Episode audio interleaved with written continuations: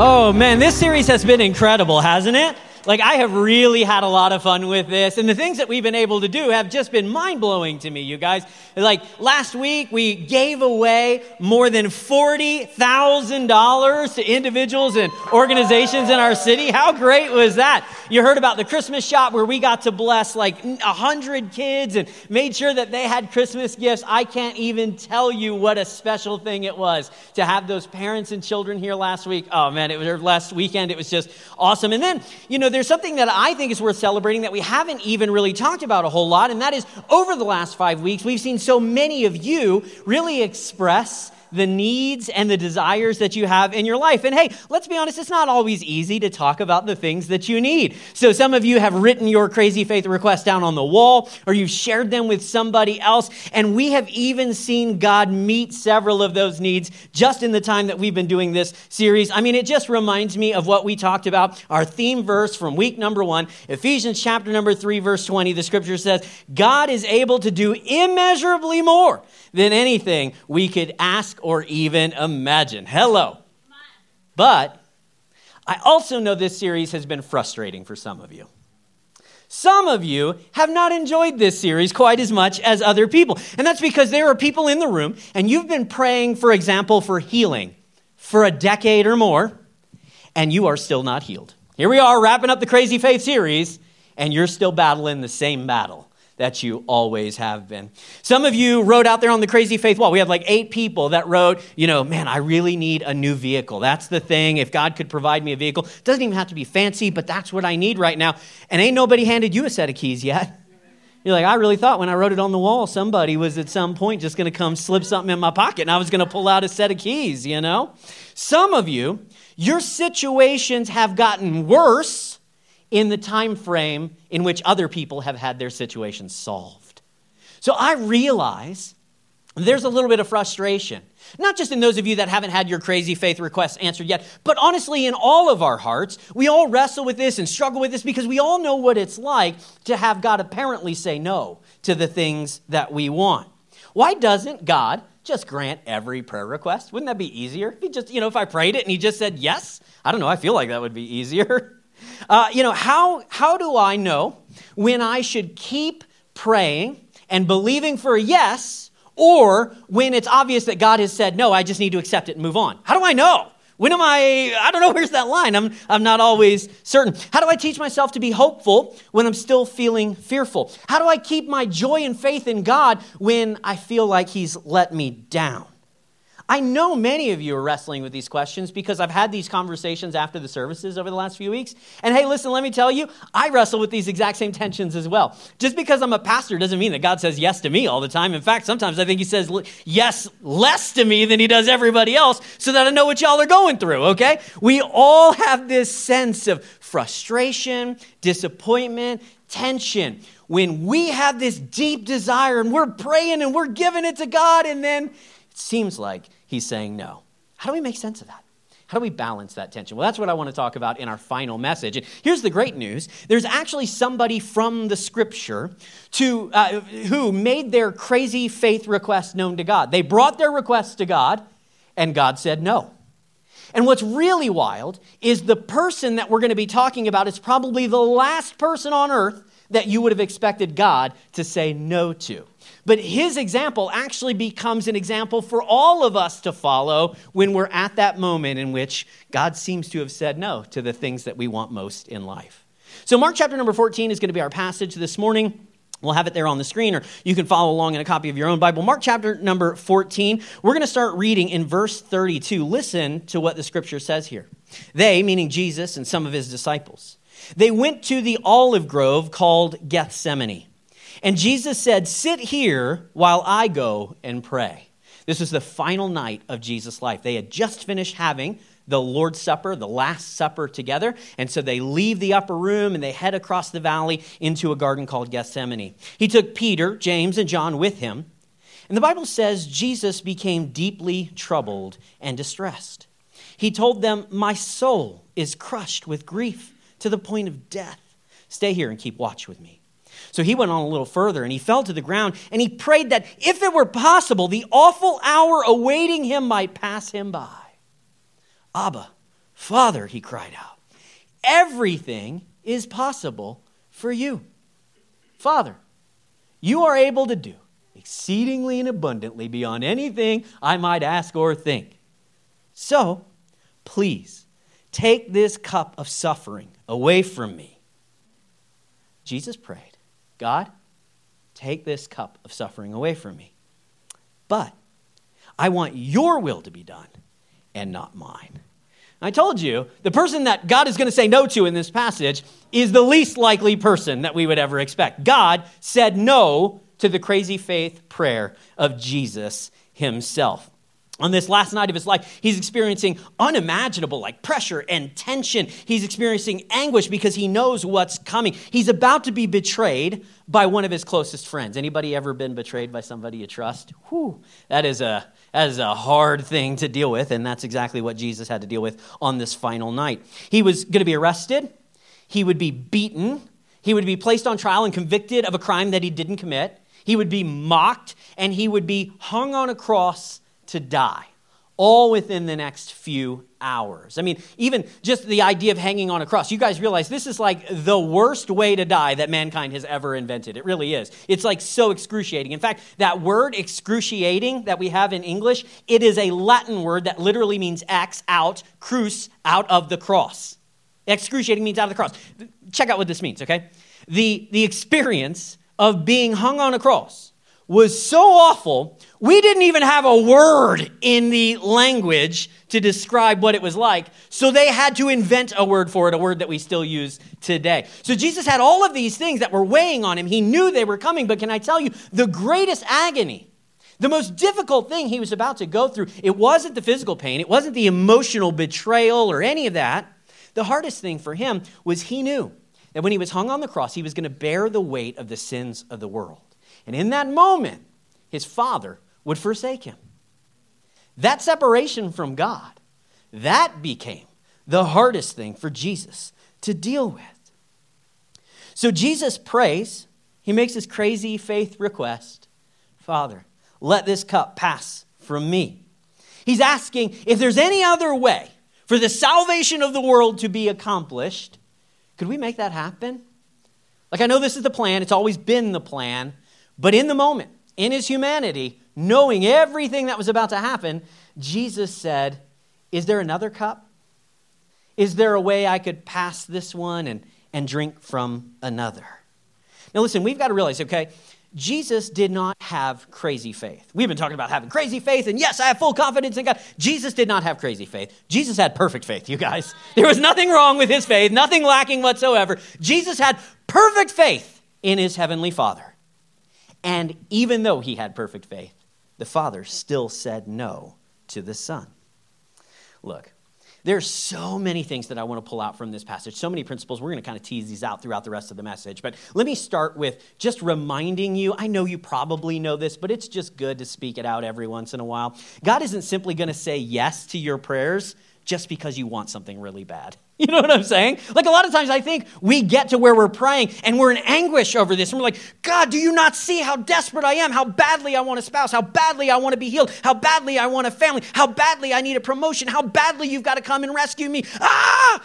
And we think if we just pray louder or harder or more, we can somehow communicate our desperation to God. But hey, nobody was more desperate in their prayers than Jesus was.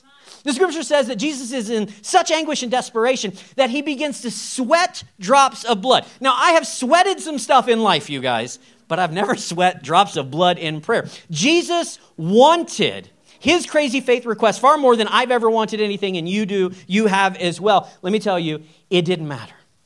God still said no to his crazy faith request. So God's not going to simply say yes just because you want something really, really bad. That's not the trigger, okay? That's not the thing that's going to guarantee it. And it's also not a matter of how close you are to the Father, at least not only a matter of how close you are to the Father. It, it, Jesus was one with the Father. You realize that. He was as unified with the Father as anybody has ever been, more unified than anybody will ever be. And despite that, God still said no to his request. Jesus had everything going for him right. He had every reason to believe that God would say yes to his crazy faith. He had every justification to say, God, look, what I'm about to go through, I don't deserve. And what they're about to get because of what I go through, they don't deserve. So surely there's another way. Surely you're going to say yes to this perfect faith request. But God said no. And hear me now. I say this lovingly, but we need to know it. If God said yes to Jesus, you can believe that He's going to say, uh, if God said no to Jesus, He's going to say no to you and I sometimes as well. He is not going to give you everything you ask for. It doesn't matter how badly you want it, It doesn't matter how strongly you believe in it, doesn't matter if you're like, I've been coming to church for six weeks, surely God knows I'm serious this time. It doesn't matter. God has reasons and motivations for saying yes or no to our prayer requests. And one of the things you've got to keep in mind is that there will be times in which God says no to your prayers. Just set those levels, okay, before you even start. You need to know that God says no to our prayers. But of course, Jesus didn't only pray, God, if there's another way, if there's, you know, if it's possible, let this cup pass from me. He ended his prayer by saying, Nevertheless, yet, I want your will to be done, God, and not mine. I want what you want even more than what I want. And boy, I want what I want really bad in this moment. I want you to notice the pattern here in Jesus' prayer.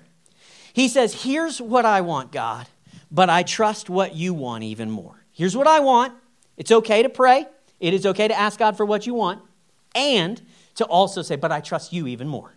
I want your will even more than my way. See, Jesus' prayer here in the garden, it illustrates that crazy faith is bold enough to anticipate a yes and humble enough to accept a no. Crazy faith is bold enough to anticipate a yes and humble enough to accept a no. Jesus made his request boldly known to God, right? And if you give his prayer any sort of thought at all, you guys, it should make you deeply uncomfortable. The prayer that Jesus prays in the garden should make you uneasy. He is saying, you know, although this has been the plan all along and I knew that I was going to die on the cross, if there's another way, could we do it that way instead? Why, why would Jesus say that? That's not what I expect. Why is he praying about his will versus the Father's will? I thought they were completely united in purpose, and I believe that they are, but what does that mean? His prayers make me uncomfortable. But Jesus was not afraid to pray prayers that made other people uncomfortable. And you shouldn't be afraid to pray prayers that will make other people uncomfortable either.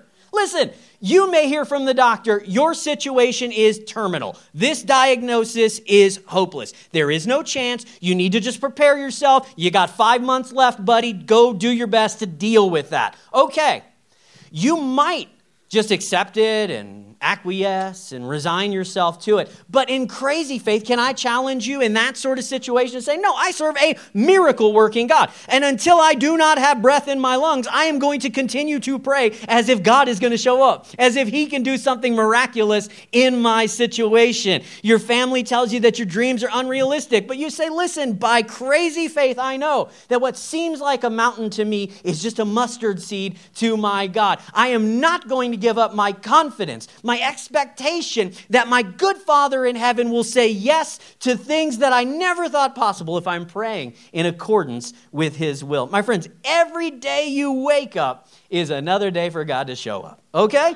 This is why Hebrews chapter number 4 verse 16 invites us to come boldly before the throne of our gracious God. And there we will receive his mercy and we will find grace to help us when we need it the most. And this is why in Luke chapter number 18 verse 1, Jesus told his disciples a story to show that they should always pray and never give up. So crazy faith is bold enough to keep anticipating a yes. I'm just going to keep going. I'm just going to keep believing. Like, personally, you guys, if I know or I have reason to believe that my particular prayer is not contrary to anything that's revealed in Scripture, then I'm just going to assume God's going to give me a yes until it becomes really clear that He's given me a no. Because He's a good Father, and there's nothing wrong with asking. And again, God has this tendency to bring about and to provide things that we would have never thought possible if we would just ask. What does James say? You have not because you ask not.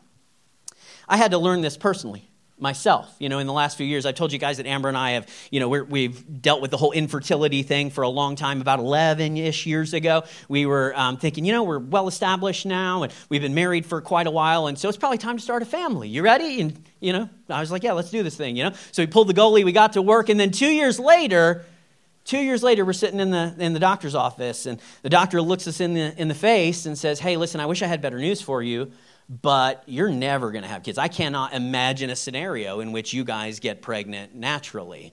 We had gone through every invasive test and procedure you could possibly imagine. It still didn't work out. And you're in this moment. If you've ever been there or you've ever had one of your deepest desires go unmet, you know how this feels. You're in this season in which you're like, what do I do? What's my identity? Can I even go on like living? Honestly, those thoughts are there and they're present in your mind. And after we prayed about it for a long time, eventually I felt the Holy Spirit saying to me, Hey, Dan, if I never gave you the thing that you want most in life, could you still be joyous and satisfied in me? If I never gave you the thing you wanted most, could you still live a fulfilling life? I did not like that question, you guys. All right, let me tell you. I wrestled with that for a long time, but eventually I got to the point where I'm like, well, I guess, I mean, yes, because what's the alternative? To be bitter and miserable for the next 30 or 40 years? No, I'm not interested in that. So, yes, God, I can learn to be joyous and fulfilled in you if you choose to never give me what I want most. So then I entered a new chapter in which I just kind of said, yeah, well, God said no. I'm not going to have kids. That is what it is, right? But I've got to tell you guys, as I've been reading all of these passages for the Crazy Faith series about prayer and confidence in God, as I've been preaching all of these message, messages, my attitude has really changed. Because what I've come to realize is when God said, Dan, if I didn't give you the thing you want most in life, could you be happy and satisfied? He wasn't saying, Dan, I'm not giving you what you want, so learn to be happy and satisfied. He just asked a question. And it was a helpful question. I needed to be able to say, yeah, I could be, but God was not saying no. So, in crazy faith, in anticipation of a yes, I'm going to keep pushing forward till the point that it becomes incredibly obvious that God has said no to my dream of having a child. You're like, well, so probably when you're like 60, right? Nah, bro, go look at Sarah and Abraham, all right? It was late for them. I'm going to be in the nursing home and still praying this prayer. God can do it. God can do it. Okay, so, listen, we're going to, man, um, I want to wrap this message up by helping you to deal with, with the fact that God says no to your prayers sometimes. But I don't want us to go so far in this direction that we just resign ourselves to the idea that God has already said no to our prayers. For so many of you, He has not said no to your prayers. He's saying, keep praying, keep moving forward, keep the faith. One day I'm going to answer it for you. So don't give up, continue to believe and anticipate a yes. But when it does become apparent that God has said no, like you're praying for a family member to fully recover and then they pass away, like it's pretty obvious God has said no to that prayer. When that happens, we want to be mature and humble enough to accept a no from God. Now, listen, I realize that is really easy to say and super hard to actually do. I totally get that. When God says no to your prayers, it hurts. When God says no to your prayers and yes to somebody else's prayers, that can make you even doubt the goodness of God altogether. So I know what that's like, and I know that's where many of you are. So, what I want to do in our remaining time together this morning is I want to point you towards one word that Jesus said in his prayer. Four little letters that have the power to reframe this situation you find yourself in, your perspective on whether God has said yes or no, and what that might mean for your future. When Jesus began his prayer in the Garden of Gethsemane, he started it by saying, Abba, Father. Now, for some of you guys, the only Abba you know about is the one who sang Dancing Queen, okay? This is not who he's talking about here. Abba was an ancient word that was a very intimate term that a child would use of their father. The closest modern English translation would be dad or daddy. Jesus started by calling God dad, father. And I got to tell you, that is really key. This is the thing that is going to help some of you to get through the no or to push through to the yes. The fact that God is our Father. And the reason is because it frames our prayers and the answers to our prayers, it frames them in a relational way and not a transactional way. I'm afraid that most of us just want a transactional relationship with God. I want to know the right things to say so that God gives me what I want. Hello, okay? That's the way most of us view prayer. But God is not interested in a transactional relationship with us, He is interested in a relationship with us. See, God is our Father, not a vending machine. A vending machine is real easy to understand and to manipulate, you guys. All you have to do is walk up, put in a few coins, punch C3, and boom, you get a bag of Doritos. You know how it works, you know exactly what it takes to get what you want. And many of us want that kind of relationship with God, but you won't have it because that's transactional. Listen, a vending machine can be transactional with you because a vending machine does not care about you. If you go up to a vending machine and you put in a bunch of money and you punch in some some uh, numbers, the vending machine is never going to look at you and say, You are a diabetic. You should not be eating this candy bar. You know better. I care too much about you and your future health. So, no, here's your money. Go somewhere else. I'm rejecting your request. Vending machine is never going to do that because a vending machine doesn't have a relationship with you. It does not care. But a father operates differently. A father will look their daughter in the eye and say, Sweetie, you cannot have six candy bars for dinner. That is not healthy. It is not good for you. I care about you too much to give you what you're asking for here in the moment. A father chooses what is best for his children in the long run, even if it means sometimes disappointing them in the short term. In fact, I want you to imagine an earthly dad who gives his kids whatever they want. Some of you are like, actually, I know a guy like that. Uh, imagine that the kid pitches a fit in the grocery store, so dad's like, here, d- d- just buy him a toy so they'll be quiet. Kids don't want to go to bed, and so dad's like, let them stay up, run around. They'll crash somewhere in the house, and eventually they'll go to sleep, right? He doesn't require them to do their homework, clean their room, even say please and thank you. What kind of dad is that? Not a great one. What kind of child is going to be produced in that environment? Not one you want coming over to your house. You with me? Like, that is not a healthy relationship between a father and a child. Now, listen, the irony, you guys, is that we celebrate good dads here on earth, and then we resent our Heavenly Father because He doesn't obey our every whim.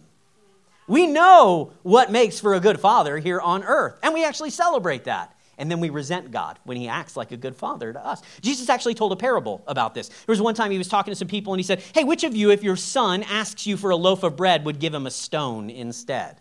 You wouldn't do that, right? Because the kid can't eat a rock. So he's like, if you know what, it, uh, what a good gift looks like here on earth, and you're imperfect and you're sinful, how much more do you think your Father in heaven knows what good gifts you might need when you ask him for it? So listen, my friends, if you are like Jesus, and you find that God seems to be saying no to your crazy faith prayer request, can you trust that God, your Father in heaven, He has good reasons and motivations for saying no right now? He does. You can trust that and you can believe it.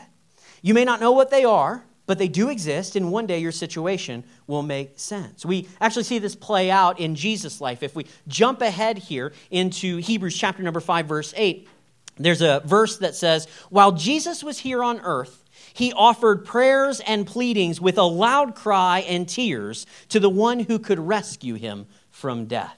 This is a direct callback to the Garden of Gethsemane moment that we just read. I mean, he may have prayed other times like this, but clearly this is the connection that we're supposed to be making. And it says that he offered these prayers as a loud cry with tears to the one who could rescue him from death. And God heard his prayers because of his deep reverence for God. Again, if you're paying attention, this doesn't make sense because it doesn't seem like God heard his prayers, does it? Jesus prayed, if there's another way besides the cross, if this cup could pass from me, then I, I that's kind of what I'm hoping will happen here. But God said no. Jesus was nailed to a cross. He took on all of my sin and shame and your sin and shame and all the sin and shame of the world that's ever existed. God said no, and yet the author of Hebrews says, in some very real way, God said yes to his prayer. How can that be? What we have to remember, you guys, is that just because God says no to us today doesn't mean that God is saying no to us forever.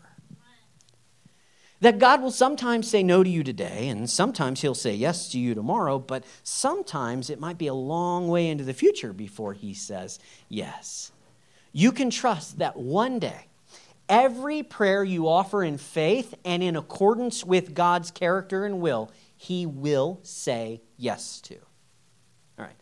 Got some blank faces still, so you don't understand the magnitude of what I just said. Every single prayer that you pray that is offered in faith and in accordance with God's will, one day God is going to say yes to that prayer. Let me show you. If we jump ahead to Revelation chapter number 21, verses 1 through 5, look at this the Apostle John is sharing a vision of what he saw, the end times, the, the, the, eternity that is to come. And I'm going to read a little bit and then we'll pick up the passage here on the screen. John says, Then I saw a new heaven and a new earth, for the old heaven and the old earth had disappeared. And I saw the holy city, the new Jerusalem, coming down from God out of heaven like a bride beautifully dressed for her husband. I heard a loud shout from the throne saying, Look, God's home is now among his people. He will live with them, and they will be his people. God himself will be with them, and he will wipe every tear from their eyes. There will be no more death, or sorrow, or crying, or pain. All of these things are gone forever. And the one sitting on the throne said, Look, I'm making everything new. And then he said to me, Write this down for what I'm telling you is trustworthy and true. One of my great joys as a pastor is when I'm at the bedside in a hospital and there is somebody that has a real physical need and they're praying for healing and it seems like God is saying no. It is one of my great privileges to tell them God has said yes to your healing. Now, I don't know if He's going to heal you in this life, but He promises in heaven everyone is healed. Hey, that diagnosis you've been carrying around your entire life, there will be a life to come without it, my friends. That's the promise you have. You carry around a, a, a, gap, a piece of you that's missing because you can't have children or you don't have a spouse. In heaven, everybody who's there experiences true love and is a part of real family. There is nobody in heaven that lives in poverty. There is nobody in eternity that experiences injustice because of where they live or their skin color or the country they were born into. In heaven, God says yes to every prayer that's been offered in faith in accordance to his will. So, why would we get so hung up over a no today, just a tiny little no today, when God has already promised us an infinite yes in the life to come? Every desire you have that is in accordance with His will, He is going to fulfill.